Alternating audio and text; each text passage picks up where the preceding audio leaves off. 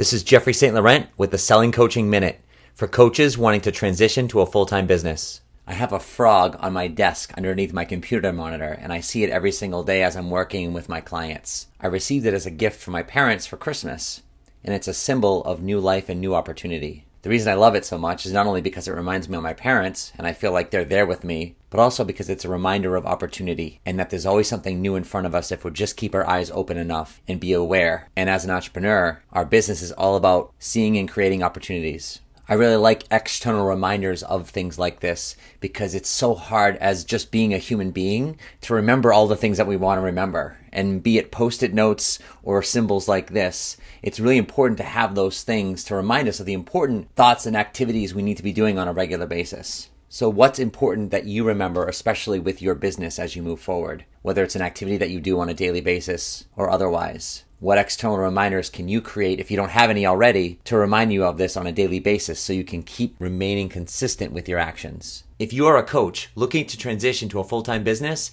head over to my website, sellingcoaching.com, under the university for some great education to help you on your way. That's sellingcoaching.com.